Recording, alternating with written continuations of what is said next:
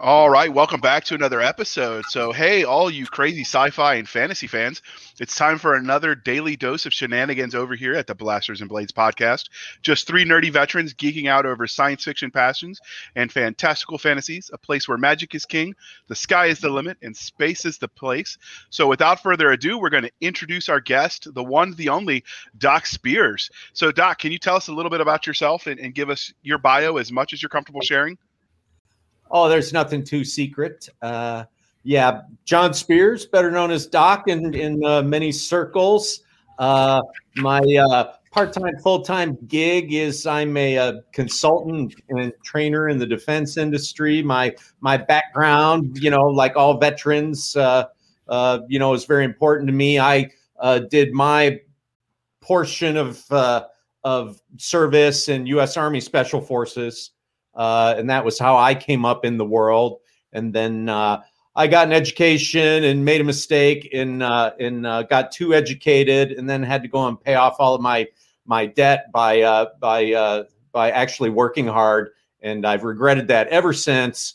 but getting into science fiction has been a relatively new thing for me, and just enjoying it greatly. And I wouldn't even say it's been the fulfillment of a dream. It's just been kind of like falling down a well and uh, ending up liking floating down in the dark deep, and it's just worked out really well. So uh, that's that's about all about me. That's uh, that's worth saying. So speechless. Wow. So that's what happens when the boomer mutes himself.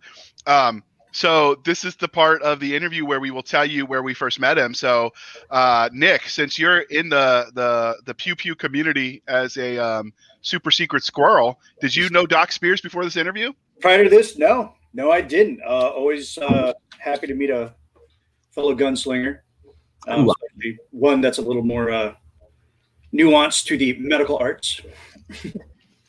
so not only can he poke the holes, he can fix them when he's done. Yeah, it's one of the beauty of uh, beautiful things being cross trained. Once we take the bullets out, if we need to, we can put them back in. I admire your dedication. so, what about you, Doc Cisca? I can't just call you Doc now; it'll confuse people. So, um, honestly, this is the first time I've met him. Yeah, uh, I did look up the book when you were like, "Hey, there's this really awesome guy. We're going to interview him, and you want to come along for the ride?" And of course, you know I always say yes to that. So here we are. Yeah, what do you got to lose? And uh, and I of course met him through the Galaxy's Edge when he started writing, and they uh, they told me before they told everyone else because I run the the fan page, so I got to see all the cool Forge Tactical stuff before they started sharing it publicly. But um, luckily, I've never been on the business end of his uh, his pew stick, so I, I'm I'm good. So uh, when we first started this podcast, we told you, dear listener, that for a while we were going to do a bunch of the stuff we couldn't have done under sci-fi shenanigans, but we decided to bump Doc Spears up because he does write military science fiction, um, because he's uh, the Galaxy's Edge fandom is nominating, and they're getting together. They want to push Forgotten Ruin, uh, which is the book we sort of almost coherently talked about on episode two. Uh, no, I listened to it; it was fun. yeah, uh, alcohol was had a good time, all, but um, yeah, should so, show up within thirty minutes. Okay, to be fair, Jr., we had a guest that has tons of knowledge of my beloved regiment. You have me, a member of the regiment, and two, a book about my regiment doing cool things to Middle Earth. So you know, you I know just bring you, bad decisions. You know, when you say my regiment, I'm thinking of that scene, that scene from Braveheart where he's like, "It's my island, I own it." Um, you know what? I am so glad that you guys all. I'm sitting here going regiment and thinking of kilts. There you go. But no. so when the fans reached out when we started, oh, but it's got to be a tactical kilt because he runs tactical forge. I have tactical kilts. that scares me. But uh, so so when the fans reached out and they said, you know, if the Forgotten Ruins is going over to fantasy, that leaves military sci-fi. We want to nominate one of Doc's books. So we were organizing it, and his books for his Dark Ops series two through five all qualify So uh, we talked, Jason and I, and we said, well, Exigency has a really cool cover, so let's go with that one because you know there's got to be a reason. And cool cover, like the rule of cool, is a thing. So we decided to bump them up a little bit uh, while people were deciding, so we could talk about that that cool book, and then we'll go back to doing some more fantasy and RPGs. And Nick's gonna hook us up with some comic book drawing types Nice. Uh, best. for some fun Nice. interviews, uh, and uh, we'll go from there. But let's dive in. So, Cisca, the first, the, well, the first, the next question is yours. See, I do the words. You're Okay. a cunning linguist, Jr. yeah, I know. He's a unique language unto himself. Uh now the religion question. Star. Wars, Star Trek, or Firefly? Um, wow, I would have to say for uh, for uh, like movie and TV media, Firefly.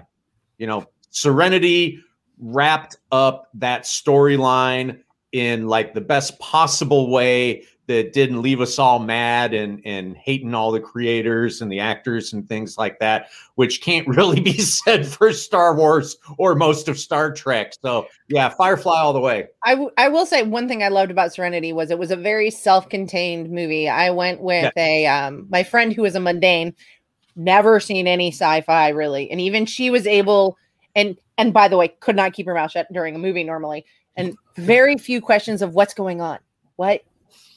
So it was great. They did a really good job. well written, of that. thought out, brought the brought the the the pre uh, TV season story into the light, took you all through that, finished it in a very satisfying way. They they just did a fantastic job. I agree, Doc. It tied it up into a nice little bow and package, and you didn't need a whole lot of previous knowledge of this series to to get involved in that movie. True, So true. on to because we are a polytheistic podcast today. We're done with that. now. um, I think JR just likes hearing me say polytheistic. But Game of Thrones, Lord of the Rings, or the Potterverse? Oh, Lord of the Rings. Lord of the Rings, way out in the way out in the lead. It's, you know, it's all the walking, right? I can I can do the director's cuts, uh, you know, and just go one movie back to back, and you know, and never stop. Yeah, totally Lord of the Rings. You know, Game of Thrones, I think, is a really is a really wonderful prophetic tale for all creators about how you know, look how far they went with something that was the biggest ever. We all loved it. We were all just, you know, eating our livers out, waiting for the next season to come out. And then the last season, none of us are talking about Game of Thrones anymore. None of us are rewatching any of the, you know, of the uh, the the replays from the earlier seasons. Nobody cares about Game of Thrones. I, I got stink eye so bad from somebody because um, I'm normally don't think I'm witty, but uh, I posted after the Game of Thrones final episode. Thank you for beta testing ends of the Game of Thrones series for us. I, I got uh, I got some stink eye for a while from that. it's so true but i mean it's such a like i say for somebody who uh, you know if you if if you have a series if you you know any kind of uh, creative thread where you're trying to take people on a journey you know there i think there you go serenity is a way that serves as a template for how to do it rather well in game of thrones is a template for how to just like Right. you know kill your brand man it's like I feel I feel bad for him. So, uh, but you know, personally, I did. You know, when I looked at it as a writer, it's like I don't dislike the choices that they made. I don't think that the the story went bad. It just didn't connect with the majority of fans. So, That can be no. a trick. so, so- uh, But Are you familiar- connecting- Are you fam- Are you familiar with the uh, Angry Staff Office Staff Officer podcast? no, They do. Uh, it's uh, as the name implies, uh, an angry staff officer. Although I think he's retired now. He did a review of the logistics in the battle planning for the final battle. It's hilarious. I recommend if you've got some free time, check that I'm out. I may have I may have run into it uh, somewhere or another, but I love the name. I think all staff officers are angry. At least all the ones I ever met. Yeah, they Uh, have, Yeah, As a sergeant, I former try S2, to. yes, we're always angry. So As a as a former sergeant, I avoided them at all costs. Um. Anyways, back on track. So, w- which one was your first love, science fiction or fantasy? uh, definitely science fiction. Definitely science fiction. I got into fantasy later, uh, and certainly, you know, many of them that I love. But right from the get go as a kid, it's always been science fiction, the traveling to to alien worlds and interacting with alien cultures and the technology that would someday let us do that. That's what's always driven me. That's awesome. So, is that, or was it something else that, what do you love about the genre, particularly as you bring it into your writing?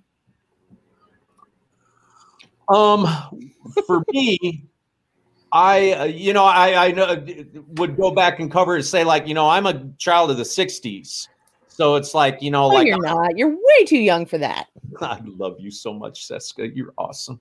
Uh, you know, I'm the kid who grew up in front of the first color TV in the household, watching, you know, the original series when it was broadcast the first time. You know, I can remember as that little kid sitting there watching Star Trek, you know, as it came out and having my mind blown. You know, right there is is you know is a wee shaver, and then you know, uh, uh, you know, I grew up at that period of time in the '60s. We lived in Detroit, and uh, you know, like the thriller chiller on Saturday night. And you know, the first time when I was about four or five years old and got to see Forbidden Planet. Ooh, You know, right? So it's like Forbidden Planet and Star Trek as like the brainwashing templates for a for a little fragile mind. You know, uh, uh, you know, right? Exactly. It's like it totally warped my fragile little mind, and and set like a tone for me where everything else entertainment wise and uh, inspiration wise has always had that bar to, to hurdle for me And what a bar.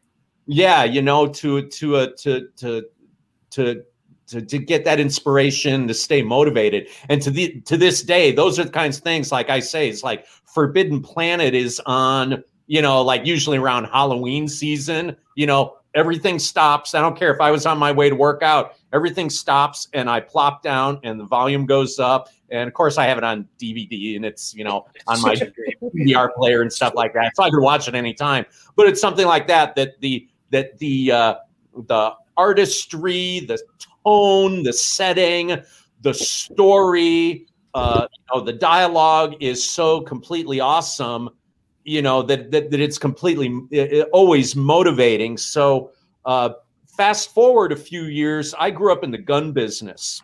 Uh, i grew up working in a in a gun store antique arms modern arms gunsmithing and things like that. And the gentleman who owned the store was by trade an engineer and very well read uh, uh, uh, had an engineering firm, bought the business for his kids. It's a great place to grow up, a great trade. Uh, but when I was about uh, 11, 12 years old, he asked me, What are you reading? And I said, ah, you know, I, you know, whatever, you know, Huck Finn, whatever they got me reading in, you know, you know, sixth, seventh grade. He's like, I'll take care of that. And he bought me Tunnel in the Sky by Heinlein, you know, one of the one of the and as fast as I could read a book, he would get me another book. And it really didn't take, you know, by the time I was 13 or 14, where I would we were up on the same level, you know, swapping the same books and and and reading things like that. And that kind of speculative fiction, where kind of my roundabout where I'm going with this whole thing is that science fiction that looks at humanity as a constant and history is a constant repetition of different settings and different players but but the same basic essential conflicts are always there and are probably always going to be there uh, in some way. And those are the stories that attract me the most. And that's the same thing i try and do with my stories is say the essentials especially on the military side of thing it doesn't matter if we're going to have you know particle accelerated weapons, So we're still going to have chemically powered, you know, slug throwers, or whether we're going to do suborbital jumps, or whether we're going to be slogging through the mud as infantrymen, the same basic kind of things that are going to happen, and the same political motivations of why we're employed as warriors is not going to change in the future.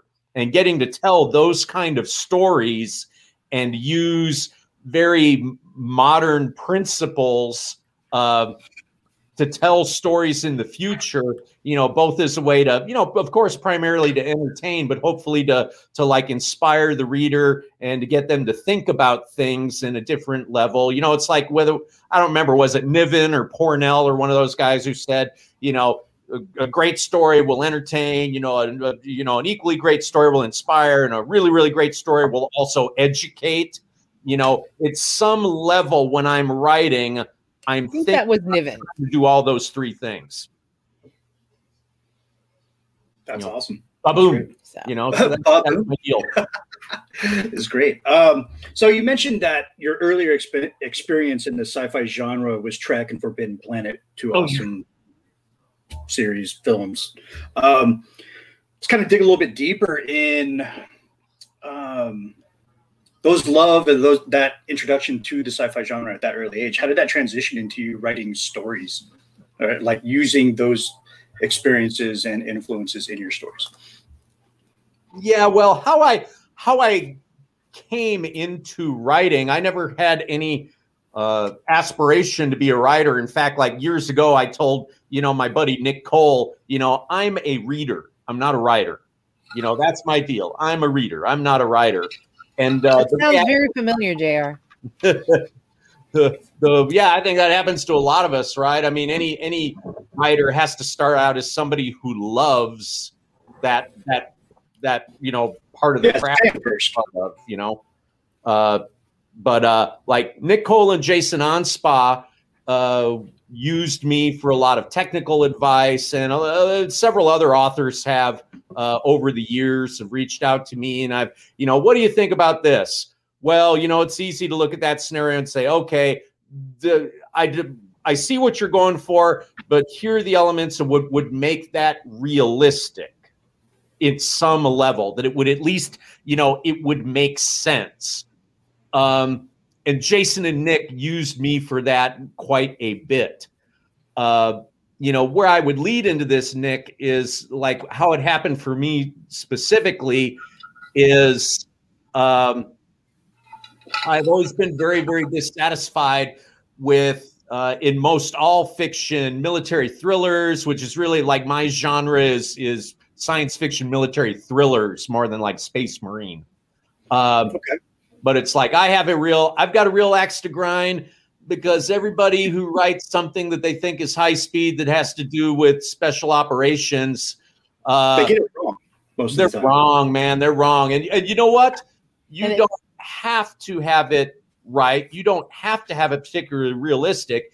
Entertainment is the most important aspect of it. But I'm sure, like, you know, everybody's a veteran, right? You read, so you, you don't have to be a veteran to write military science fiction or, No. or any literature, David right? Weber's not a veteran and he is a grand master of it. But at the same time, you have to be very careful because those details can throw somebody out of the story. And fandom, it nothing is more obsessive than fandom.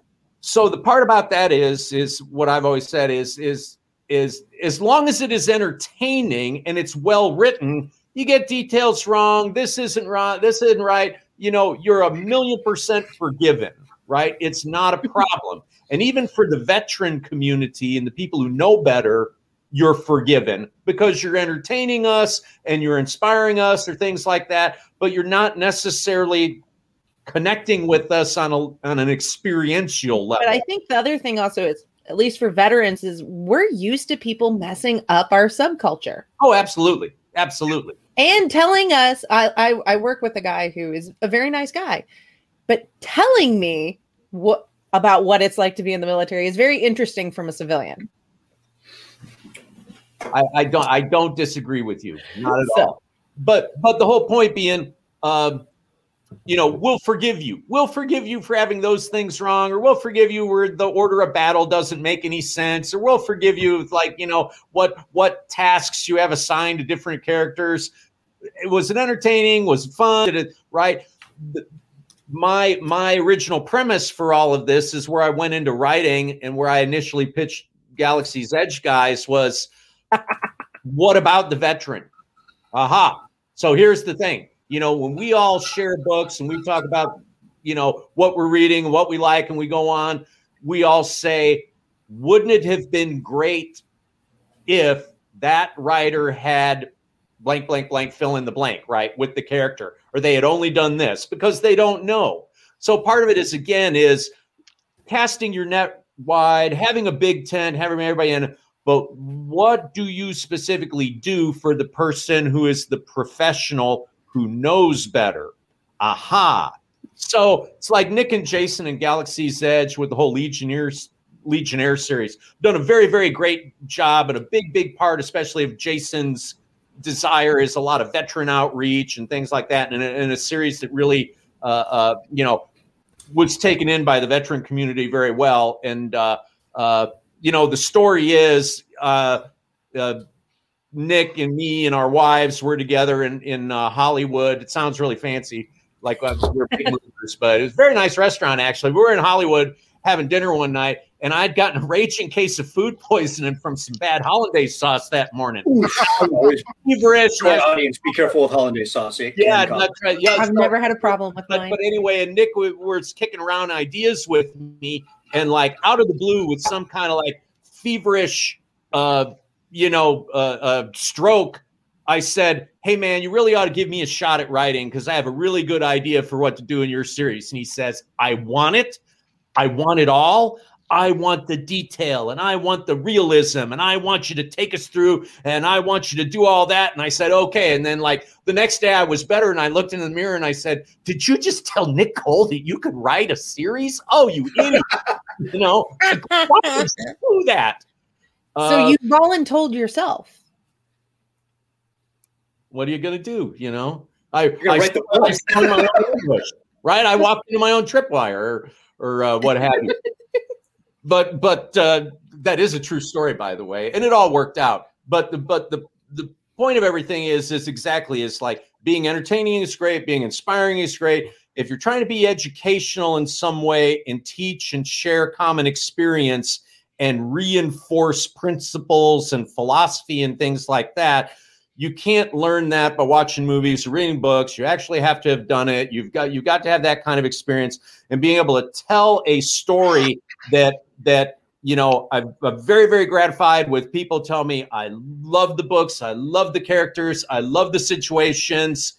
I love the big tent. I want everybody of course to love the product that i'm putting out there but when a fellow special operator says you are the only guy who has come close to ever putting into a fictionalized form what we think, how we organize, what we do, the consequences of what we do, the effect that it has on us, and things like that. So it's like I say, when a when a brother from 75th or from SF or you know from you know special warfare group or one of those guys reach out to me and say, "Man, that was what you wrote in there. I've done that and I thought the same thing and we looked at things the same way and that is just awesome. And then, you know, man, my heart is just full. My heart is absolutely full to know that that then those guys are now included and they're no longer the guys saying like hey man this is what i read it's kind of corny but it was funny and you know they, they it's mostly wrong like everything instead these guys are saying like man, nobody has gotten it closer than you have gotten. And I love these books. And I have everybody on the team read them. And I send them to all my friends. And, you know, and it, they should be carrying them in the PX. It's like, wow, that is, that is awesome. So, so uh, I think they're working on that actually.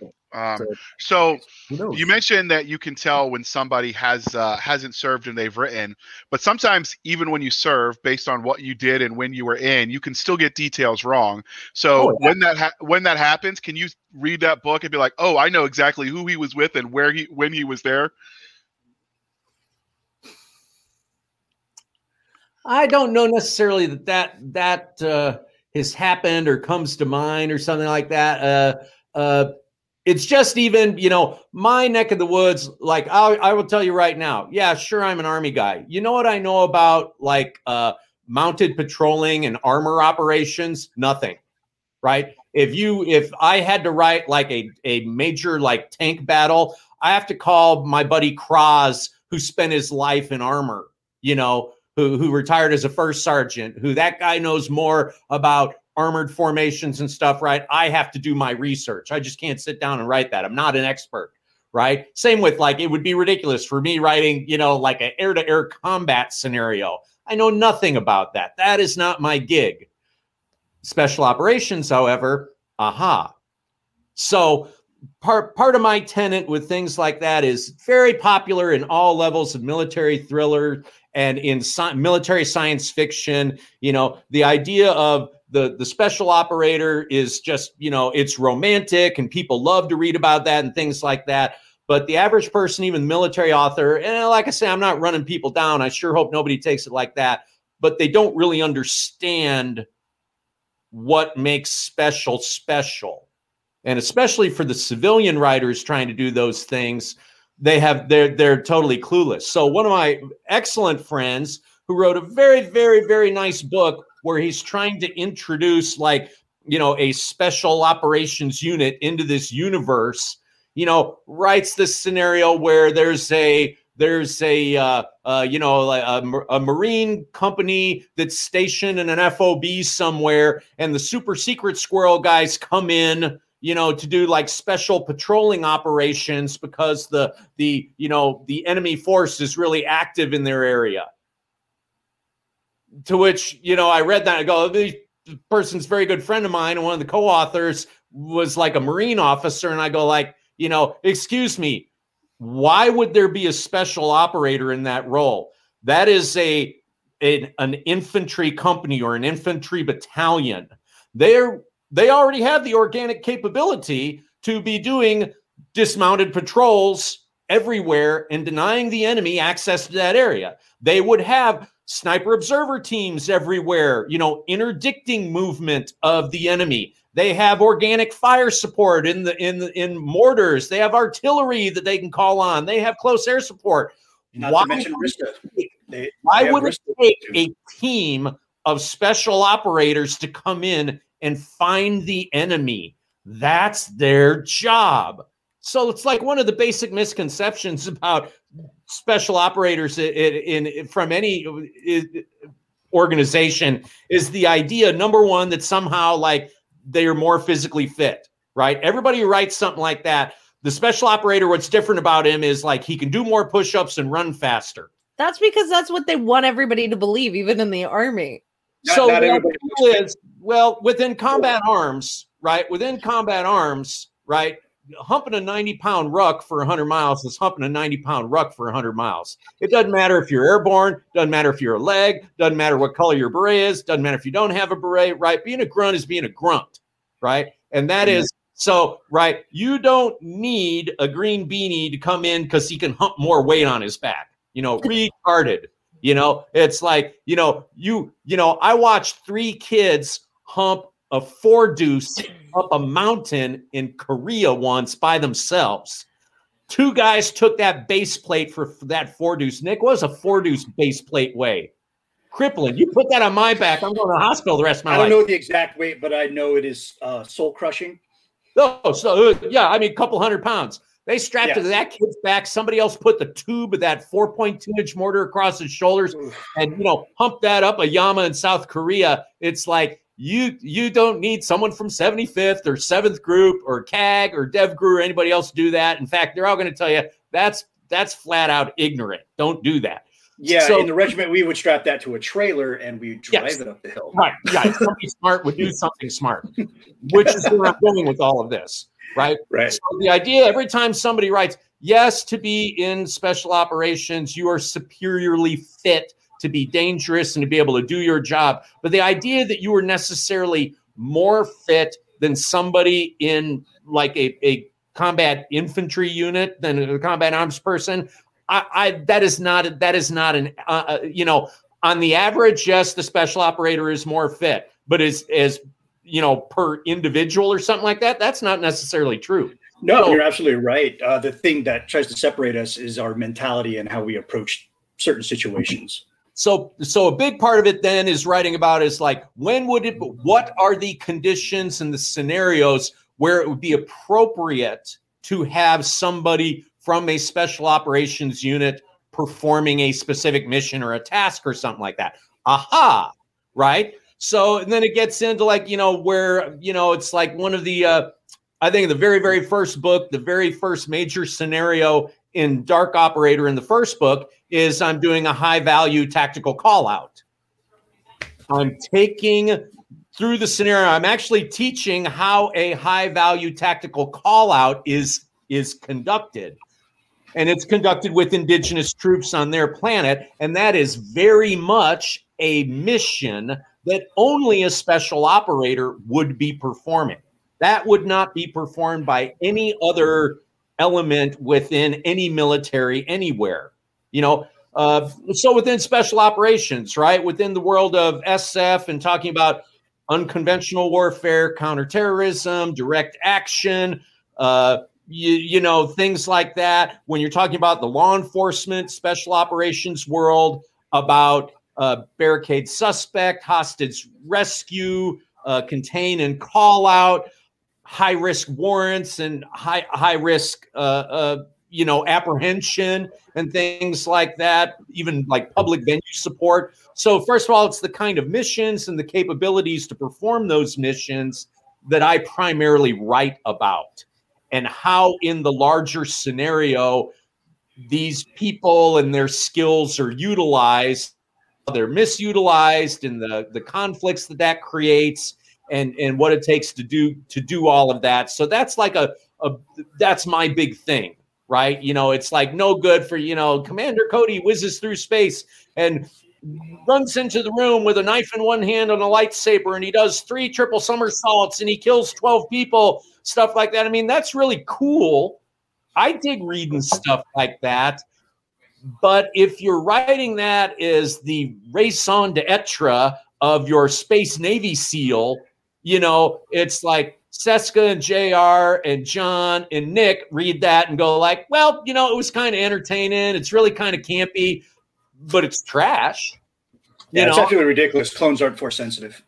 You know, right? Exactly. So, so, but, it's that kind of a deal, right? So that's uh, that's why I, I write military thrillers. It, it's it was it was definitely the ability to uh, to take the the realistic and to set it up in a fashion where the the the fan who is now immersed into this future timeline and what's going on uh, is able to relate to how things are actually done, how we analyze those problems, how we solve them, the aftermath, uh, the conflicts, and things like that, and uh, and ideally educate, entertain, and and also bring some sense back to about why things are the way they are in the real world. You know, if you read Pournelle or Niven or Heinlein or anybody who really focused on the rational human element of things, no matter what the timeline was set in, it gave you a, a,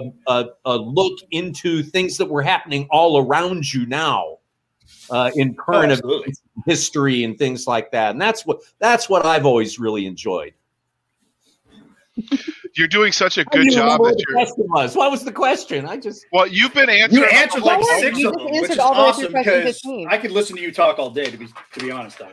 That's all right. So, well, what you didn't answer is uh 15. So, so Cisca, I, I, just noticed he didn't answer that one. So, if you could ask that one real quick, and we'll prep to show the cover because it's sexy. um now to the writing part. Do you ever draw from people you knew in the military? Um i write almost exclusively about things that i have done and the people i have done them with or the kinds of things that are you know experiential to my tribe.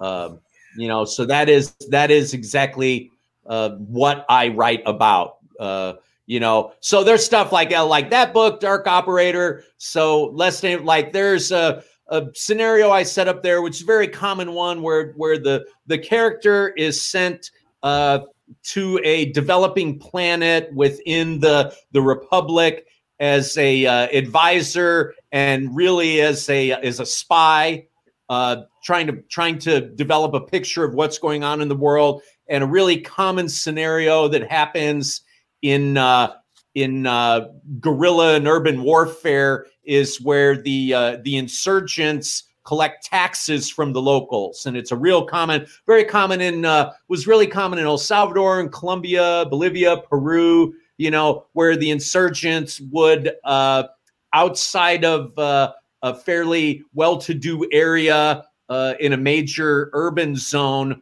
would set up a checkpoint and either you know take hostages or collect taxes at gunpoint. Very common real world scenario. Uh, it happens all the time. Uh, I set that scenario up, except like our hero, you know, was kitted out and he had the ability to go out there and, and uh, do a counter ambush. And uh, I think it was like a one on five or a one on seven gunfight that he ended up winning. Uh, I've never been in a one in five or a one in seven gunfight. You know, the rule, Doc. did not did not do So- that. Right? Somebody Three to goes one. Three to one is the ratio we want. That's stuff he actually did. Well, heck, Dark Operator, man, that character, you know, man, he like he like tripped seven dudes by himself. You know, he he uh he uh filled in seven dudes, you know, by superior tactics and uh aggressiveness. Victim. Yeah, I've never done that. I've never done that. I've never I've never, I've never filled in seven dudes by myself. So so but Well, other you're not fantasy a about character, but We you're done. Okay, so you just said that maybe gun wise you may not be as cool as your character, but you know your first name is I've never Doc. said that. I've never said that. I'm sorry. I'm a better gunfighter than the character I write about. Well, but- good. That's good. But I've never been in that. I've never done that. You know. Okay, you've never done that one. So, looking at the cover because you were just talking about it, um, you say your name's Doc Spear. I assume Spears. I assume your mom did not name you Doc in hopes of great medical aspirations, but I, am John. I'm John. Actually, Doc, I did not end up being called Doc until but I like- assume it probably has to do with a moniker from your time in. no, hmm? it does not. I was never. I was an 18 Delta, which is uh, Okay, Special Forces medic. Uh, in addition to my my other things, so I was a uh, I was a primary medic on a uh, A team for a long time, but I was never called Doc. I was never called Doc. That came out years later when I was working for EAG for Pat Rogers. Uh, uh, and, uh, and like I say, military and law enforcement students call me Doc. And it's like I always say, it's like, don't call me Doc because whenever somebody calls me Doc, they're getting ready to ask me about some kind of bodily discharge that they want me to look at. And that ain't why I'm here, man. I'm your weapons and tactics instructor. You know, go to the emergency room and show them that thing. I'm not interested. But, uh, but, uh, There Trust my next there's- question, Doc. there's a lot of that. But but, Yeah, it's like I say, that's a so so I ended up getting called Doc all the time, and especially when you have a lot of jarheads around. Uh, you know, God bless them. You know, you're a doc regardless. Uh, things like that, and then it just stuck. It was actually Nicole Cole, uh, Nick's wife, who you know I said, well, you know, you're going to come out with it. You know, is it going to be John Doc Spears? You know, you know, parentheses Doc. And she said, I hate that. I hate when it's like somebody's name and then you know, a quotation mark, you know, nickname. It's like I said, okay, I'll just go with Doc Spears, and you know, so now I don't fight it anymore. I don't fight it, but I, but I primarily answer to John. Well, you've got two of the names of another famous doc throughout history. One, John Doc Holliday. Oh yeah, So- oh that would be a great sub. You know, who doesn't love that association? That's awesome. Yeah, He planned it just like that. It was this intention all along. You caught him.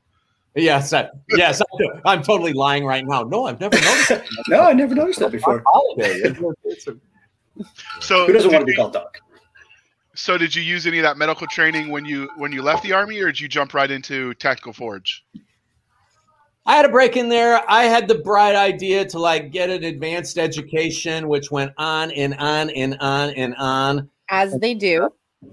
Yeah, yeah, never ending things like that. So yes, I do. I I'm a I uh, I am a uh, board certified surgeon, uh, and I still have my hand in for for that. But uh, but uh, that's not. I don't I don't hide it. I'm not I'm not ashamed of the fact that I am a surgeon. Uh, So, but if you want to send pictures of the rat, that's not my primary thing. My primary thing is is like I say is is a is a uh, uh, is a uh, weapons and tactics trainer. That's my that's my primary persona. But if you do want to send pictures of your weird rashes, send them to Nick at nickcole.com. And he'll love he'll love to see that stuff. Got But, Put some, uh, Doc in a comic book. we That- got some kind it. of greenish leak coming out of somewhere. He would like to diagnose that for you. Oh, So transitioning from the writing and biography side of the world, let's talk about things from the from the fan angle. So have you gotten any cool fan art or had anybody cosplay your stuff yet? Um, the the uh, the cosplay there was one, but my wife uh, made me unfriend that person on Facebook, and now I can't look at that fan page anymore. Uh, so that was that was a yes. But uh, That's a total bummer. But do we want to put a link in the comments or? but uh, I was yeah, it was it was right off of one of the book covers too, and I was totally down with it. But That's awesome. Um, what was I going on on the Galaxy's Edge fan club page and on the Galaxy's Edge Insiders? We have a an awesome fan uh, who does Lego recreations, and he has recreated most of my book covers. Uh, in Legos of the characters and the settings and some of the major scenes from the books. So to, to uh, have it immortalized in three dimensions in Legos, I think is is uh, been one of the uh, uh, highest compliments I've received. That is that is just baller cool. You know, because I love Legos. he actually did one of you. Legos? he did one of you as the author too, which was kind of. You looked a little did. grumpier on the Lego though. You know how you gonna how you gonna how you gonna how you gonna how you gonna take this and you know and and make it as as cheery as I as I really am on the inside. You know, I look like this on the outside. You know, on the inside. You know, I really am. So you you started writing right as the or publishing, I should say, right as the pandemic and the world went a little crazy. So I know you haven't had any chance to do any of the cons because they've all been shut down. But uh, have you gotten anybody asking for your autograph outside of that kind of stuff, either before or after you started writing? Uh before writing for yes, I was I was in, infamous for other things before this. Uh, so it was fairly common to uh, to have me have to sign some of the other media I've done and things like that. And of course, that was a a real uh, uh, big one. I had done a a series of, of videos for a uh, a training company called Panteao. Uh, who did a lot of stuff like Larry Vickers and Pat Rogers and Paul Howe and uh, Ernest Langdon, other people within the the tactical and shooting community. And uh, I was with Pat Rogers. Uh, we were teaching uh, the first Beretta Defense Symposium at Blackwater. Uh, and uh, anyway, Pat and I had just finished uh, a teaching gig for the morning with all of these VIPs and dignitaries. Where if you ever been to Blackwater, uh, going over to the chow hall and everybody lining up there, and there's a bunch of guys out there, and they're really super, you know, high speed dudes, you know. And uh, the one guy says like, "That's Pat Rogers," and then the other guy says, "And that's Doc Spears."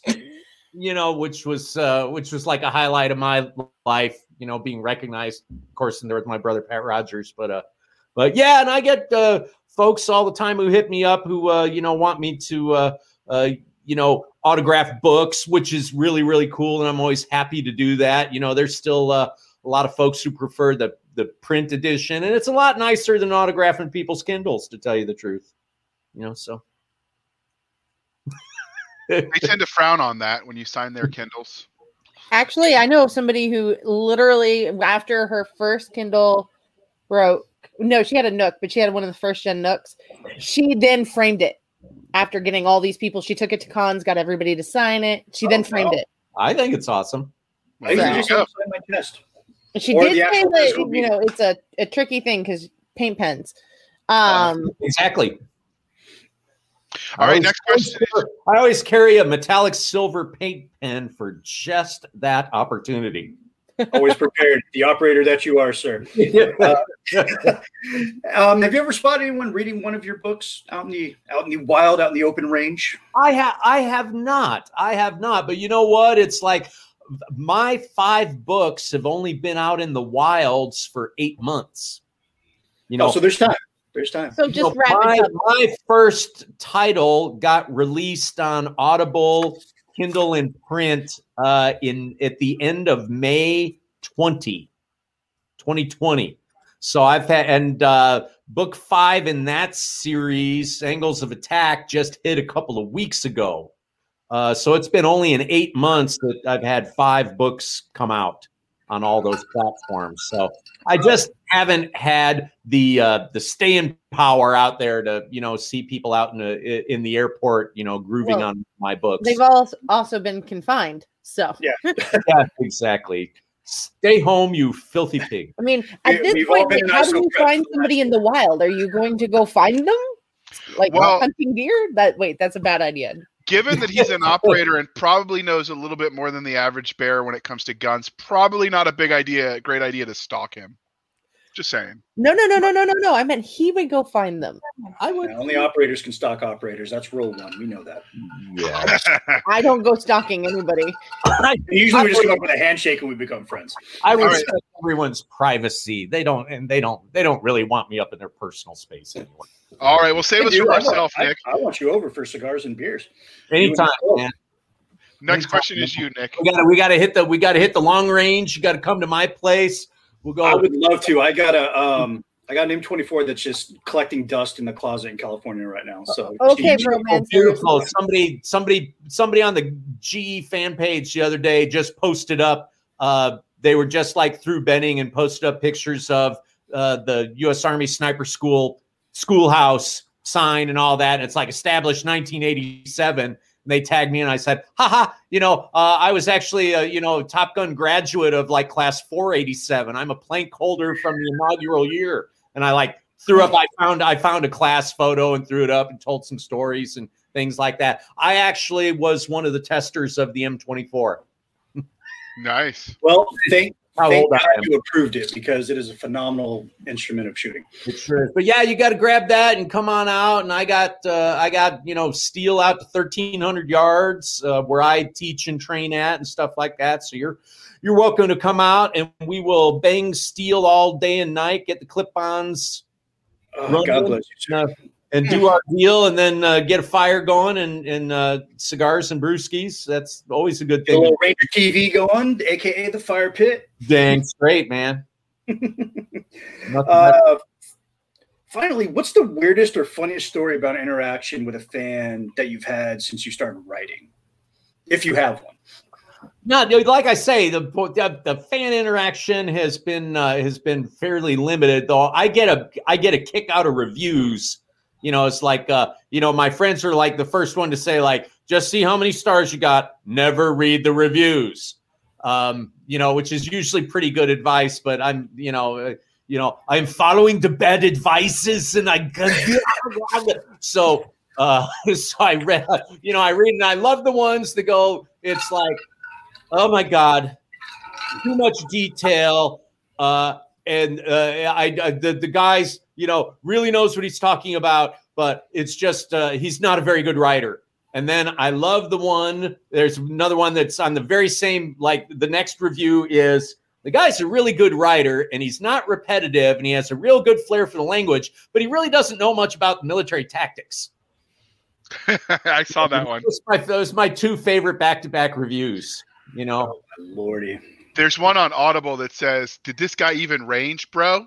That was the Yeah, entire yeah. review. that's movie. I love it. Oh, and then when you tell them how he did range, and as a baby ranger, we all look at SF and Delta as like, you know, in the pantheon of the SOCOM gods, like we're very low tier, you know. So we look at, you know, the green beanies going, oh, they train snakes to eat other snakes, and then the Delta boys are like, oh, that's one day I want to be that, you know. It's, it's so funny when someone that's never operated or even thrown a rucksack on wants to talk smack. It's yeah, it's fun. It's fun. It's a, like I say, it's a big world, and you know, it's like I say, if you found them in their mom's basement, you know, they wouldn't they wouldn't be as vocal. It's like you know, it's like Mike Tyson says is like you know, people get real comfortable, you know, talking smack over the internet, you know, whereas face to face, you get punched square between the running. Oh yeah. Oh, we need to go back. Me, I don't want to punch anybody. I love everybody. I do, but some people I would really like to uh, have a stern talking to out in the real world, outside of their Okay, screen. guys. so, um, We're threatening violence what- over the internet. Okay. The Barbarian was on last night. I was watching in bed, so my wife is really mad at me that I'm going around talking like Arnold all day.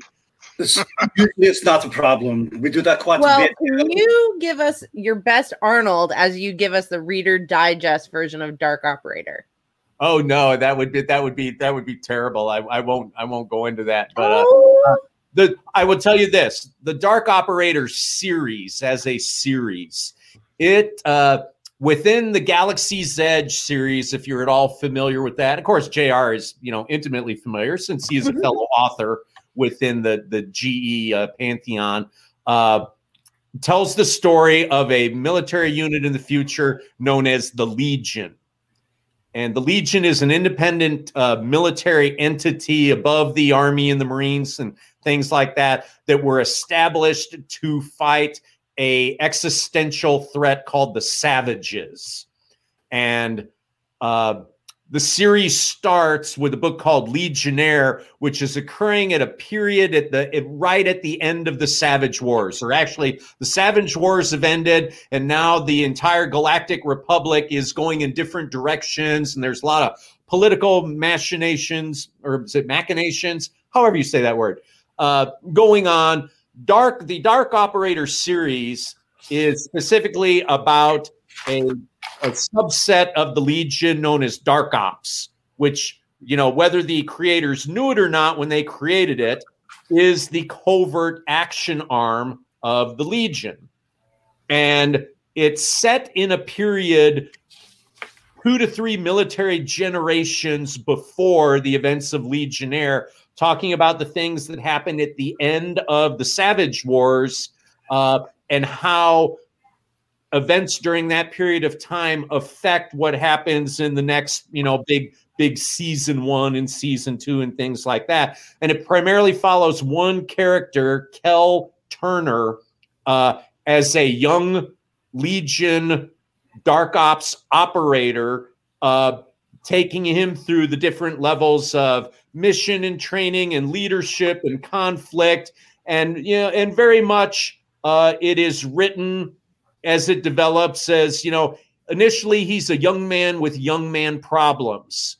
And then he develops into a more mature person and how uh, he deals with his life, you know, as a dark operator versus trying to develop more fully as a human being, um, you know, within the confines of what it is that he has to do. And he certainly goes through a lot of uh, very difficult trials and he's affected very deeply uh, by the things that he's done and things that he's seen.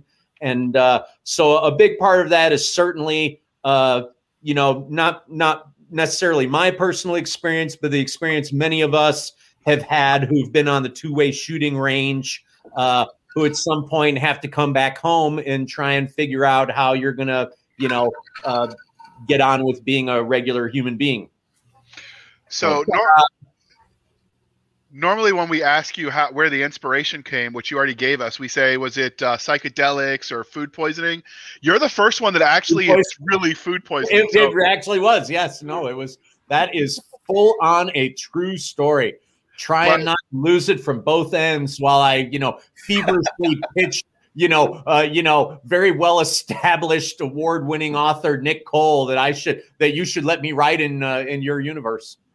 So uh, let's segue directly into talking more about Kel Turner. But before we do that, we're going to talk about that cover.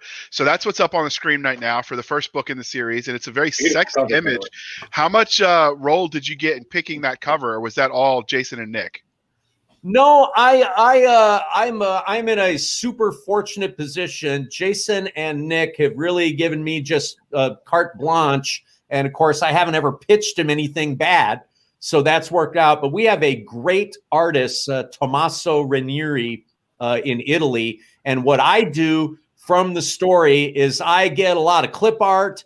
Uh, or I get a lot of pictures, or I dig through my photo albums and I send them a bunch of stuff and I say, hey, this is what I'm thinking. So, like this cover was, you know, uh, for that series, uh, very unusual for a Legionnaire. To not be in his full like battle armor is he's sent to a country that essentially a planet that essentially the republic has ITAR restrictions on and he can't take all of his armor with him. He's got to go and operate with what those dudes have available because uh, you know the the republic department of state you know will penalize him for doing such. So that's why we got a guy who looks like something very much with like a pretty conventional slug thrower plate carrier helmet. He's got his optics package and things like that, and uh, and that's why it looks kind of like that. Do you have any of the other covers?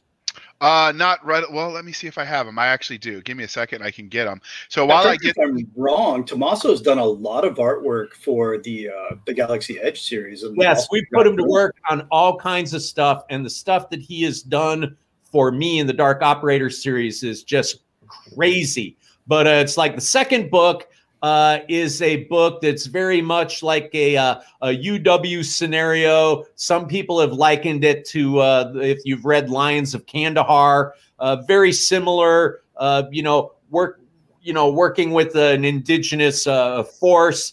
And anyway, the aliens on that, in that on that planet who they're working with. My inspiration, what I sent to Tommaso, is I went to like Space Ghost Coast to Coast and I found oh. a picture. I found a picture of Zorak, and I said, the aliens are space Zoraks. And I sent him a picture of Zorak, and I go like, so now it's like Legionnaire in full armor with space Zoraks. Go to town, and that's what he gave me. There it is. Yeah, I'm a huge fan of Tommaso's work. Uh, game recognizes game as an artist myself. Oh, of course, man. Oh God, phenomenal, yeah, phenomenal, wonderful dude, wonderful dude the th- the th- I won't go up through each book, but like the third book is actually I think the sexiest cover of anything in the GE universe. There's a book called No Fail, uh, and it is uh, and it is his visual representation of what I describe as a as a orbital free fall insertion. Oof, airborne.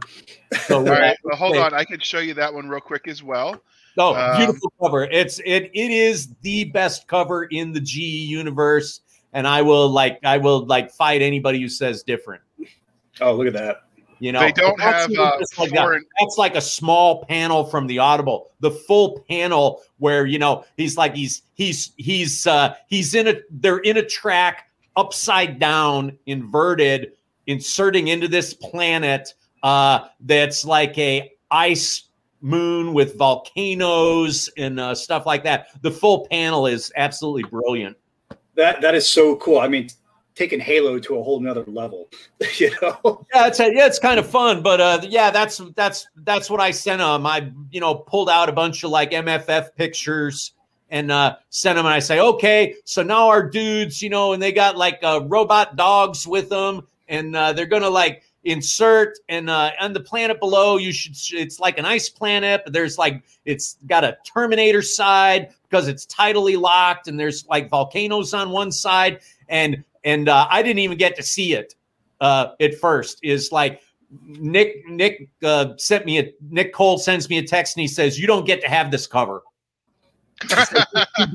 I'm gonna write it we're gonna write another book and use this cover because you don't deserve it uh, I, I would love to. Fr- I would like to have like a print of all those covers and frame them and hang them in my office. They're that cool. Some authors do do that. Do you do that, Doc? Um, you know what? Up on like if uh, if anybody, if you go to like my Facebook or if you go to the Galaxy's Edge fan club, uh, I have my wife just I put it up there. My wife uh, got the high res of all five books and and put them into a shadow box for me with That's a little plaque with all of the you know uh, release dates and things like that, which was which was a big surprise. So I took a very nice picture of her uh, in in uh, in my den holding all of that. But uh, yes, exactly, it's a, it's a beautiful uh, five panel series of those covers, which uh, you know in many ways are is, is better than the books. Who said so, that? No, they're every bit as good as the books. They tell the reader how awesome the books are. So, yeah, what do you also is the real deal. So what do you think makes a good fit for the military thriller or military sci-fi genre that you love to read for when it comes to covers? What speaks to you in general terms? Hmm. Well, you know, with any cover, I love art that is like making me guess what the story is You know, I love that kind of art. You know, the golden age sci-fi art. You know, that's the that that goes back a very early conversation I had with the GE guys. It's like I uh, I'm telling them I want a golden age cover. And they're like, you can't have a golden age cover because we're not writing golden age sci-fi. And I said, well, then how do I disguise all of this and fool them so they don't know that they're getting a modern version of a golden age cover? So for all these covers, I feel like it, it, they, you know, they do what I love when I'm looking for a book. I want to look at that cover and say, what is the story that this is telling me? You know, some golden age stuff, like you, if anybody's ever seen like the original cover for like Starship Troopers. Yes. The I old, old original cover where it's some sort of quasi, is it a bug? Is it a spaceship? Is like, you don't know what it is. You know, no, I, I know what you, you know, uh, you know, there's not much story. You're talking about because I've done that where uh, I read a lot of the Golden Age stuff growing up, and it was I would read through a book until, and if I didn't see, think I found that scene, I would go back and reread the book till I found exactly. the scene that the oh, cover. Oh, yes, I'm with you a million percent. That is exactly right. So. Uh, and of course, you know, with with uh, with Trade Pub, and very much in those days, you know, you know the the the input an author gets into that aspect of the development zero. You know, the so, the author got no no input into all that whatever whatever whatever the the publisher said that's what the cover was and that was going out that's what you got. But with trad pub they've done some more they've gotten a little bit more friendly with some of that back and forthness on it which is great. they have. So i know, you know like my, my, very good friend karen traviss would would probably argue the converse to that but oh not not everybody. I know I had a friend who um, did a story for Baen, and they went was editing and it went, oh wow, the cover artist came back with this. We need somebody to write this story. Yeah. Well, so, Baen is the exception now, isn't it? Yeah. Or that was one of the early covers for Starship Troopers. Mm. Yeah. That's uh, you're exactly right. But yeah, I mean, Baen, Baen is an exception. Baen as being trade pub is, you know, they love their authors. They do. And they're you know very lovable as a company. I would, say, I would say like Simon and Schuster, I would say that they don't necessarily love their authors, or not a lot of them. Well, All right. Well, we're not here to talk about Baen. We're here to talk about Doc Spear. So let's get this yes. party back on the. Yes, baby. Thank you, Jr. it's about me, Jr. It's about me. It's all about you. This you're you're the. Uh, you're this the is your party. This is your party. No, too kind. No, I, balloons here.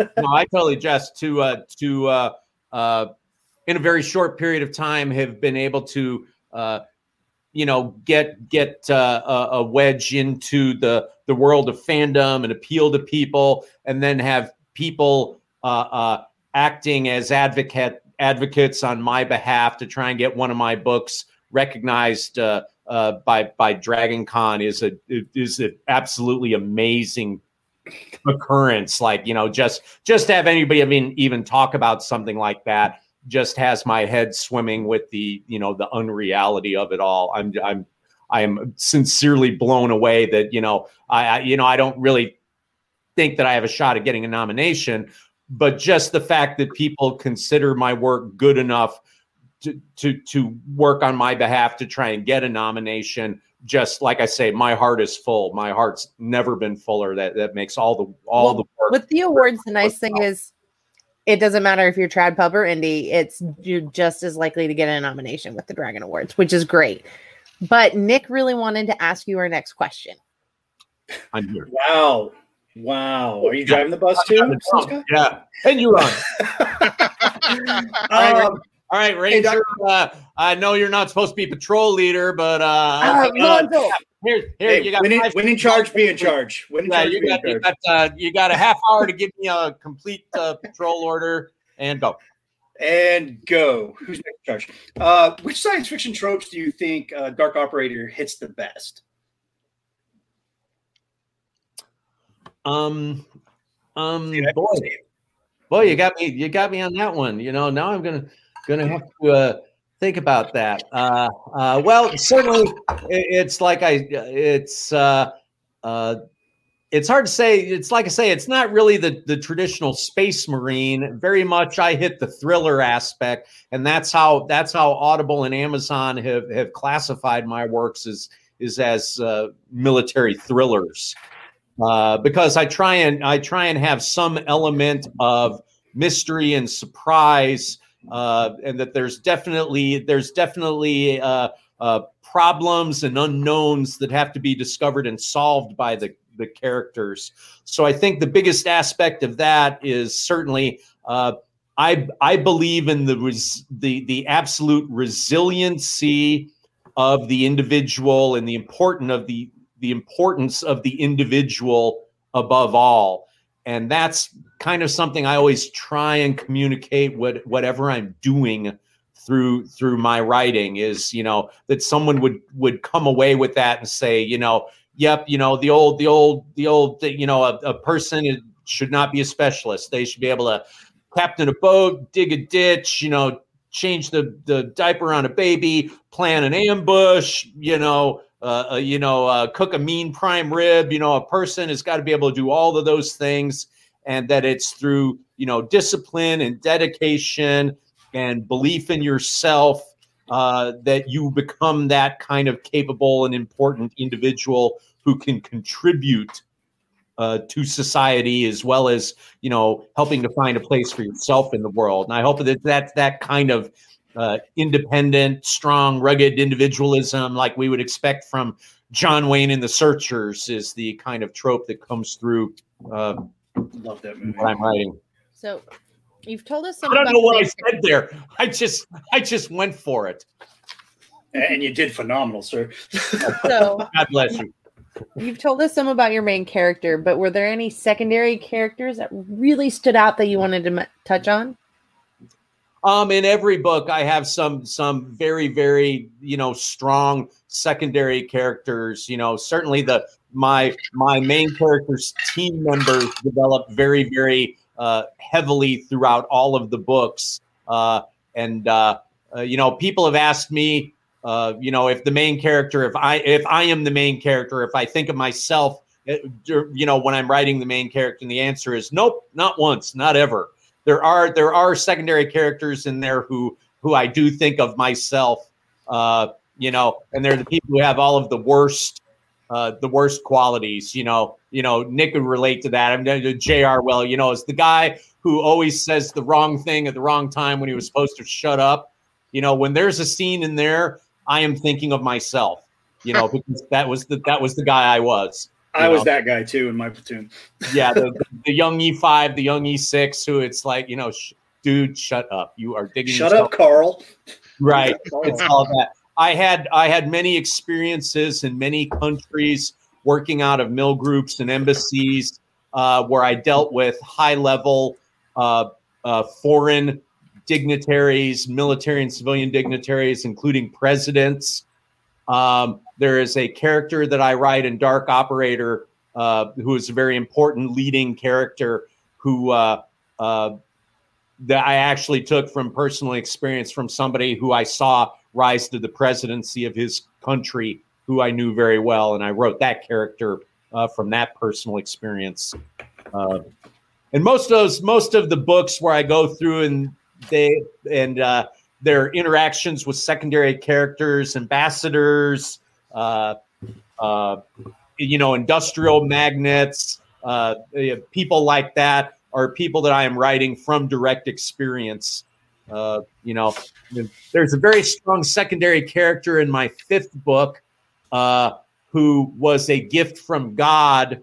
Uh, was I was teaching a, a, a operations class a couple of years ago, and my partner let in a pair of SWAT guys from an agency we'd never heard before.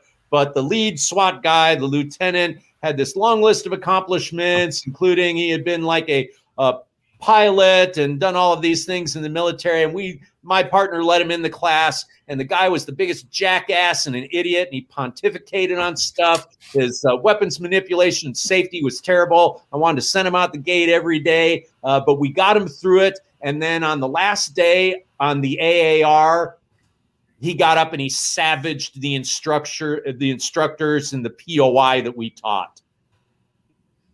He was that kind of individual. And uh, while you know one of the students in the front rank uh, who's from a uh, tier one unit, uh, uh, refused to turn his head because he was waiting for me to get up and like put this guy out of his misery. But I'm older and nicer now, and I didn't do that. Uh, but I sent that I sent that clown down the road, and we all laughed about it. And you know, entire class, the other you know the other 20 guys on team shook their heads, and then I said, you know what, that is now the inspiration for a major character. And I rewrote the whole first half of my fifth book based around this character beating being the leader of one of the Republic Army brigades who is a total clown. And I quoted this guy verbatim within the book. Men, and I call you men because we can only do what men can do. And it is important that as men that we tell each other that often and frequently. You know, it does no good to lie. And uh, just like the mirror doesn't lie when we see results from the gym. And I swear to God, that is exactly the kind of shit that this guy would say. Uh, it was unbearable. Nick, you would have, you would have like, you know, do you know Chris Love, Nick? No, personally, I don't know him. Size Love, right? Size Love. He was regimental master breacher. He just retired a couple years ago. No, I uh, know his name and, and his yeah. reputation. I, have never got an opportunity to meet Chris, him. Chris is one of my he, we he's uh, one of our directors at Forge, uh, and we worked together. Anyway, Chris was in the class with me. We just shook our head, but when the end of it, I said like, I am going to make that guy infamous, and he will live forever. And that is exactly what I did. So sometimes oh, wow. God sends you these gifts that you don't recognize at the time as gifts, but God sent you with that individual and awesome and, better better than blackballing him from all Forge Tactical classes forever. Uh, you know, he was the great inspiration, the best dialogue I've ever written for a jackass uh, in my life. So that's awesome. Yes, good times, good times. So so, sorry for that detour. Sorry for that detour, but uh, you're no, fine. You know, no, you're great. Like I'd say, you know, great. Art imitates life, or something like that. Next question is you, Nick. Okay, and we're jumping straight to which one are we doing? Thirty-four. Okay. Oh my uh, god. Everything's numbered, and I just re you know exposed the magician's magic. Uh, speaking of characters. Uh, if you ever met one of your characters in a back alley, how would they treat you after the hell you've put them through? How do you see that interaction playing out? You know what is because the journey that I put those people through has made them better, and they wouldn't want to kick my ass in a back alley. They probably want to thank you. You would think they, they'd want to sit down with me and have a beer and say, you know, man, I I understand now. You know where you're coming from. You know, I had that the, you know that conversation happened for me many many years ago when I was a youngster with a fella uh, who uh, had been an engineer in England who emigrated to Rhodesia uh, because the colonies were the only place you could get a job in the 50s uh, and he and he dynamited the Ford plant into rubble uh, when they pulled out of Rhodesia and he emigrated to America. And he and Roy used to sit down. He owned a bar, and I was a I used to bounce at his bar, and he would sit down. He'd say, "Ah, John, you don't know." He says, "But you know, I'm the old lion. You're the young lion. You've got to learn from the old lion. All the thing that's happened to me is going to happen to you, mate. And you know, take it from the old lion." So when I think about all these guys, that's exactly what I'd say. I'd say, say like, you're still the young lion listen to the old lion because all the things you're going through, there is a way out of them, and you're going to come through it, and you're going to be better for it. You know what? I think you may be the first author to say that they wouldn't want to hurt you or kick your ass. Just, yeah. just for my the record. I know all of my characters want to beat the crap out of me. They would want they would want me to show them how to how to take a half second off their draw time from appendix. okay. I could use that. Who couldn't? Uh, all right. Back to me, JR. Yeah, uh, number 35. All right. Could you take Kel Turner in a fight? I am an old man, No, not in a fair fight, but you know, you fight fair, then you haven't planned correctly. Exactly. I'm a big Planning sucks in- if you find yourself in a fair fight. I am a big believer in the mechanical ambush, right? If Kel, if I knew Kel Turner were coming after me, you know, uh, believe me, uh, you know, uh, he would he wouldn't get within arm's reach of me. Not gonna happen. Absolutely. All right. So you're, you're making our job a little difficult, Doc, because you're answering all of them a little bit out of order. So we're we're bouncing around on the fly. Dif- but it's just good difficult for easier? Correcting. Just go with it. Yeah, Just no, it's, it's it. good. Yeah. All right. So, uh, speaking of the worlds that you write in, we all know that this was written in the Galaxy's Edge universe. We talked about that briefly. Uh, Yes. Could you could you read this as a standalone, or do you have to be familiar with the universe? Very much so. You would have no problem picking up uh, the book one of Dark Operator, and that there's enough information within there to give you the the idea of the setting within the universe. And uh, and if you've done that, it should absolutely drive you to want to read Nick and Jason's books in there, and it would it would work out perfectly. All by grand design. All right. And so Dark Operator is clearly part of a series. We know we've talked about that there are currently five books out, but uh, is there more? What's next for these characters?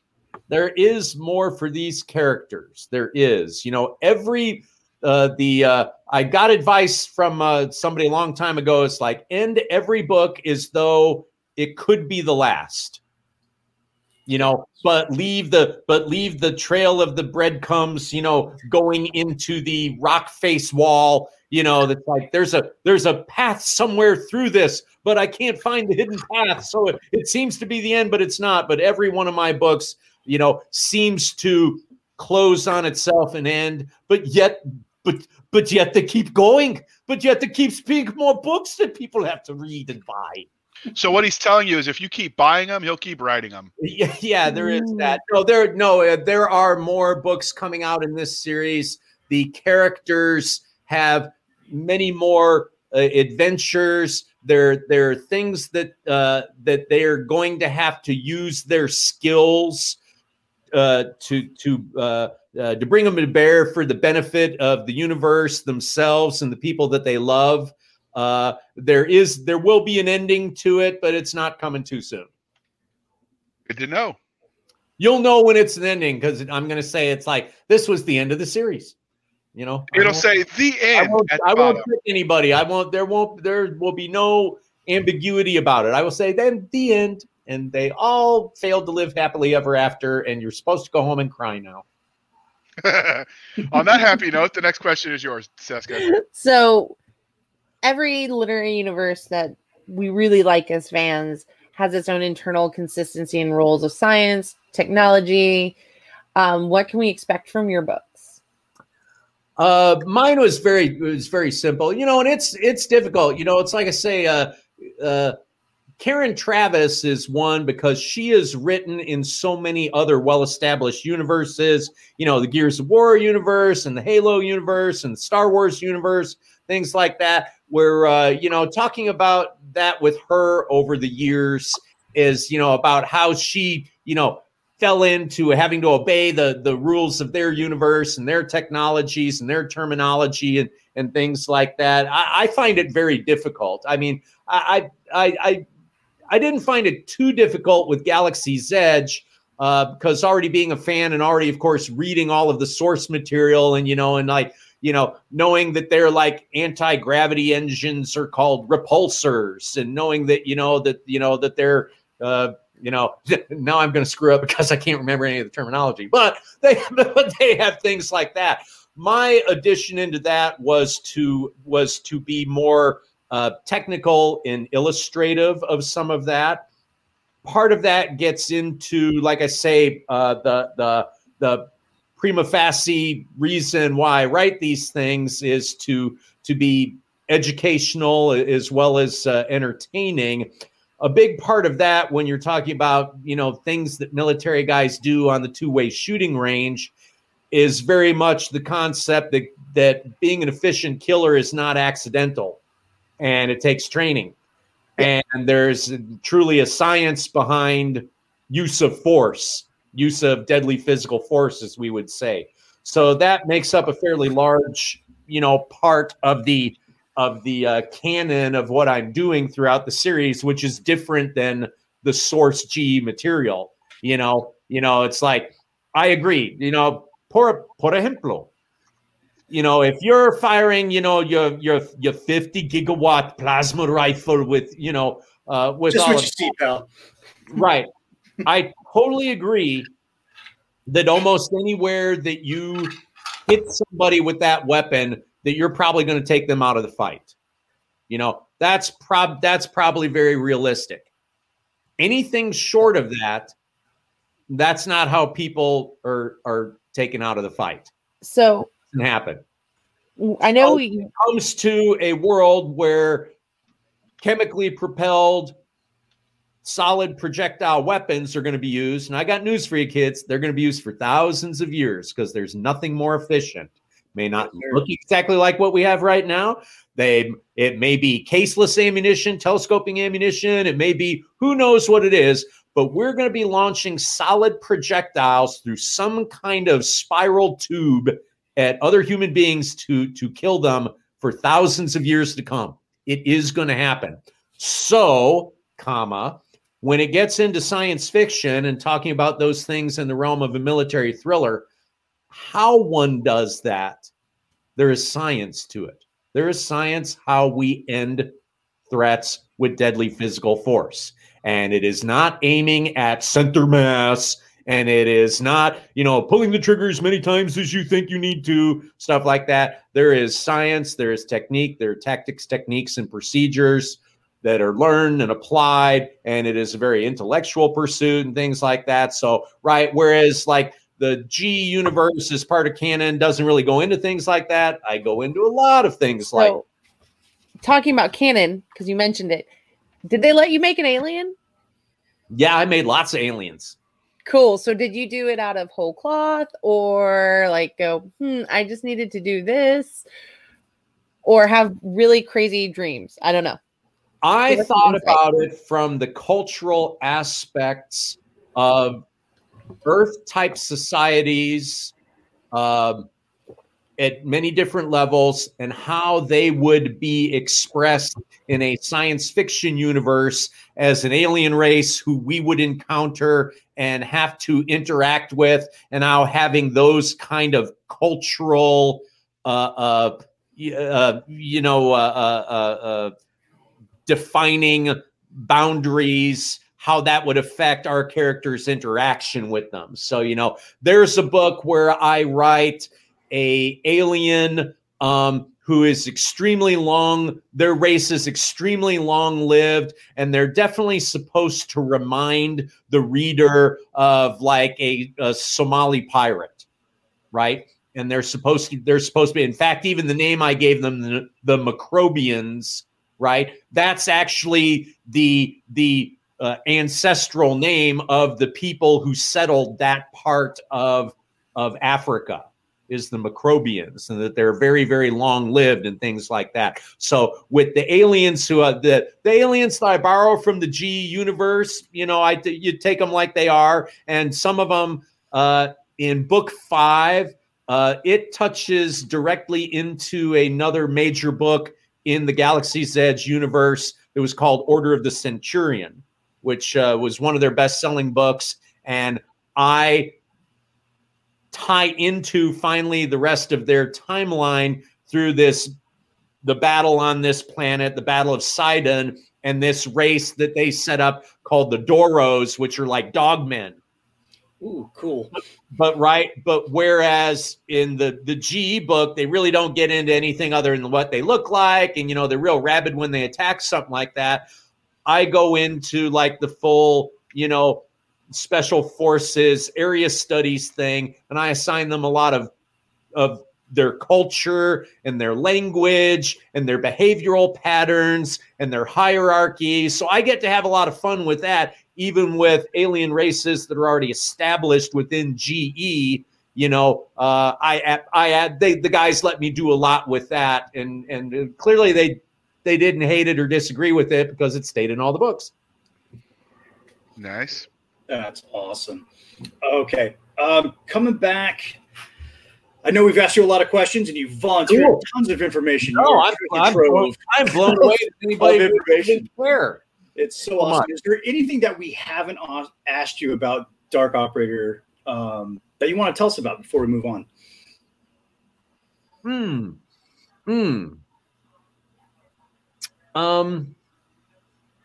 Well, well, I'll I'll say this is, eh, you know, I will I will give people a glimpse of where the series is going and what is happening through the character that that's important to know.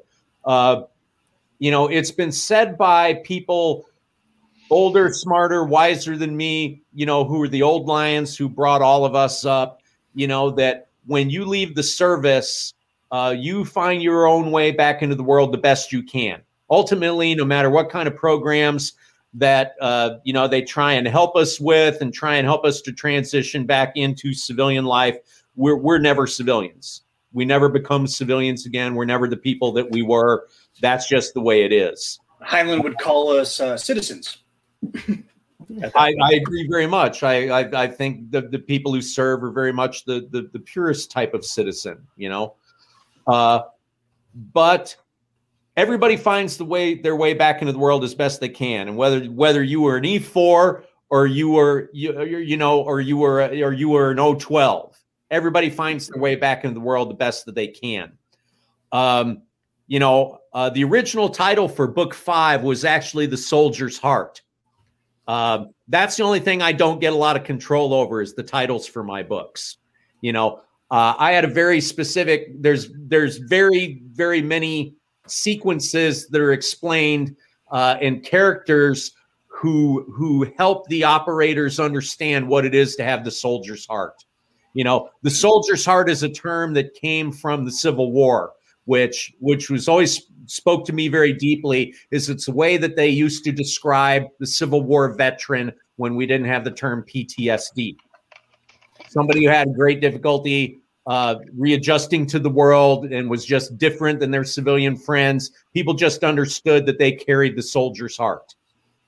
And, and just for a just for a point of reference, because I know we've got some listeners overseas, he's specifically referring to the U.S. American Civil War. The yeah, the American Civil War. Yes. Because because the Civil Oh. War in England is a little bit farther back.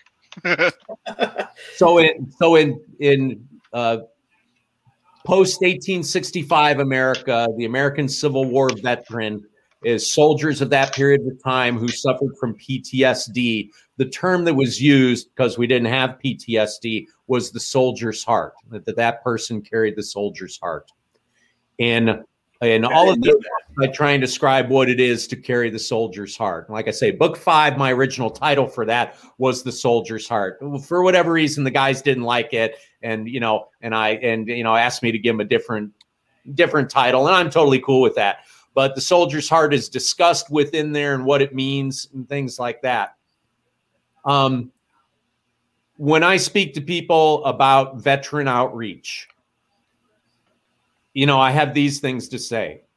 Uh, nobody gives a shit how many push-ups you do on the internet to to encourage or inspire somebody. Nobody's inspired by that. Nobody cares whether you know it or not. No matter how pure your intention, all you're really doing is self-aggrandizing, right? It ain't working. It ain't helping anybody, right? If veteran 22 do 22 push-ups a day. God bless you. Your heart's in the right place. You don't understand what it is to be a soldier, right? You know how you help a soldier? You pick up the phone and you call them. You don't text them. You pick up the phone and you call them. Your veteran friends don't want to exclude you. They just don't know how to tell you that they carry the soldier's heart. Call that guy, knock on his door, invite him to come on over and have a beer with you. When he feels like talking, shut up and listen. Otherwise, just be there for him, include him, do your best, and just understand it's going to take some time because he doesn't dislike you. He just doesn't know how to communicate with you. Without And there's sounding Nobody really communicates with another veteran like another veteran because no matter who we are, man, woman, service, you can sit down and you can just be with that person and you don't have to explain yourself. You just explained last week's after hours episode that we didn't air. It was just the three of us just talking. Just talking, three vets around a virtual campfire, you know, doing what doing what vets do. You know, we've all we've all, you know, matter what service, we all have taken the big green weenie or the big blue weenie or whatever it is. We've all had to do absolutely pointless, ridiculous things. We've all been put in unnecessary positions of stress and danger. We have all seen people do the most amazing, selfless things, uh, you know, that that would go unnoticed by anybody else who didn't know what they were looking for. You know, we've we've had you know you've been surrounded by people who you could trust your life with but maybe not your girlfriend you know uh, you, know i mean that's just it's an experience that you know uh, you know when when people ask me you know uh, you know we, we veterans are a minority in this society they just are you know when parents ask me you know and say like hey my my kid is thinking about the service you know it's like encourage them let them go you know they don't have to do a career what you know Serving is its own reward. Honorable service is always its own reward. It does not matter what you do. It does not matter if you halo out airplanes at 36,000 feet and kill people with a Ka-Bar between your knee, between your teeth, or if you are the best POL specialist fueling F-14s, you know, that the Navy's ever had. Honorable service is what matters, and honorable service is its own reward and that honor will stick with you the rest of your life and it will be recognizable by other people who carry the same honor and you will have a brother and a sister in that person everywhere you go the rest of your life. There's nothing as good as it and you know i encourage everybody you know take the take the leap take the leap go out there and live the experience and you're only going to be better for it. That's and awesome and you're and you're dead on. You're you're absolutely right. And now I've added a fourth person in this uh, in these four squares here that I'd be more than willing to reach out and talk to and, and share a beer and a bonfire and a cigar with. You know, but but the whole the whole thing in my point is, with my books is you know it's like I say that when when my brother or sister veteran reach out to me or they leave a review and they say like this guy hit it part of what I'm trying to hit is that experience and why we are all the people we are and think about things the way that we do and interact with each other the, the way that we do. You know uh, uh, you, know it's like i say I, I want young people to be inspired and let themselves know that the beauty and that honor of that experience is calling to them and that they should they should follow that. They should let themselves uh, take that to heart, and it will make them better people. And for the people who have done that, that that the rest of us recognize you and what you what you've done and who you are, and we love you for it, and we accept you unconditionally, e- even though you know we may call you an idiot, you know, and you know other words, other words I won't say in my podcast. It's you know, just pillow talk. Right, exactly. you know, and those are, you know, it's like, yeah, it's like all those memes, you know, where the one bearded guy says to the other, hey, you know, blank, blank, blank, blank. It's like, that's the most beautiful thing I've ever heard, you know, and that's how we communicate with each other. Yeah, absolutely. Sounds about right. So when people are nice to me, I always wonder what their angle is. Speaking of angles, if someone wants to reach out to you, Doc Spears, how can they do that? Um, on uh, Facebook, the Galaxy's Edge fan club page is where I have most of all of my interaction uh, with fans. And uh, you know, if you tag me in something, I always get on it or ask a question, or you know, most of the time, you know, if I didn't see something, uh, you know, JR or any of the other uh, mods, you know, always bring it to my attention and make sure. And I, I love interacting with people. I try and answer questions and uh, and do things like that. You know, I'm on Facebook. I'm in the clear on Facebook. John Spears uh, people are interested in following that. Same on Instagram. You know, I'm easy to pick up. Uh, on Facebook, Forge Tactical, F O R G E Tactical. That's my uh, my uh, training business uh, for uh, for uh, consulting and training for uh, DoD and law enforcement personnel, as well as we take qualified civilians for some things. So uh, you always get to see what we're up to when we when we're doing open enrollment uh, stuff, things that are not closed agency or military courses. We always throw up photos of whatever we're doing on the you know on the breaching range or you know in the in the shoot house or you know on the sniper range or things like that. So so uh, usually some kind of funnier, you know potentially motivational picture to uh, to get you through the day on that. All right, and you can find us on our website is www.anchor.fm backslash blasters tech and tech blades. The link will be in the show notes. You can find us on Twitter at twitter.com backslash sf underscore fantasy underscore show, Sierra Foxtrot underscore fantasy underscore show. You can email us at blasters and blades podcast at gmail.com. We promise we do answer them, uh, except for you, that, that guy, Carl. Like when you keep sending us those pictures, we're just going to keep ignoring you. All right. It's inappropriate. Uh, you can find us on Facebook at facebook.com backslash blasters and blades podcast. You can support the show at buymeacoffee.com backslash author JR Handley and put in the comments for the podcast. And uh, by the way, Cisca uh, Garber, I'm disappointed you didn't laugh at my joke. 50 push-ups later, we'll get on that. And uh, that's it. So that being funny. Ooh, I don't do push-ups anymore. I don't get paid for that shit. That's So right. I do 50 air air squats for you. so thank you for spending some of your precious time with us. For Nick Garber and Cisca, I am J.R. Handley, and this was the Blasters and Blade podcast. We'll be back next week with the sa- at the same time where we'll indulge our love of nerd culture, cheesy jokes. Sometimes they laugh at them, and all things that go boom. RLTW. Good.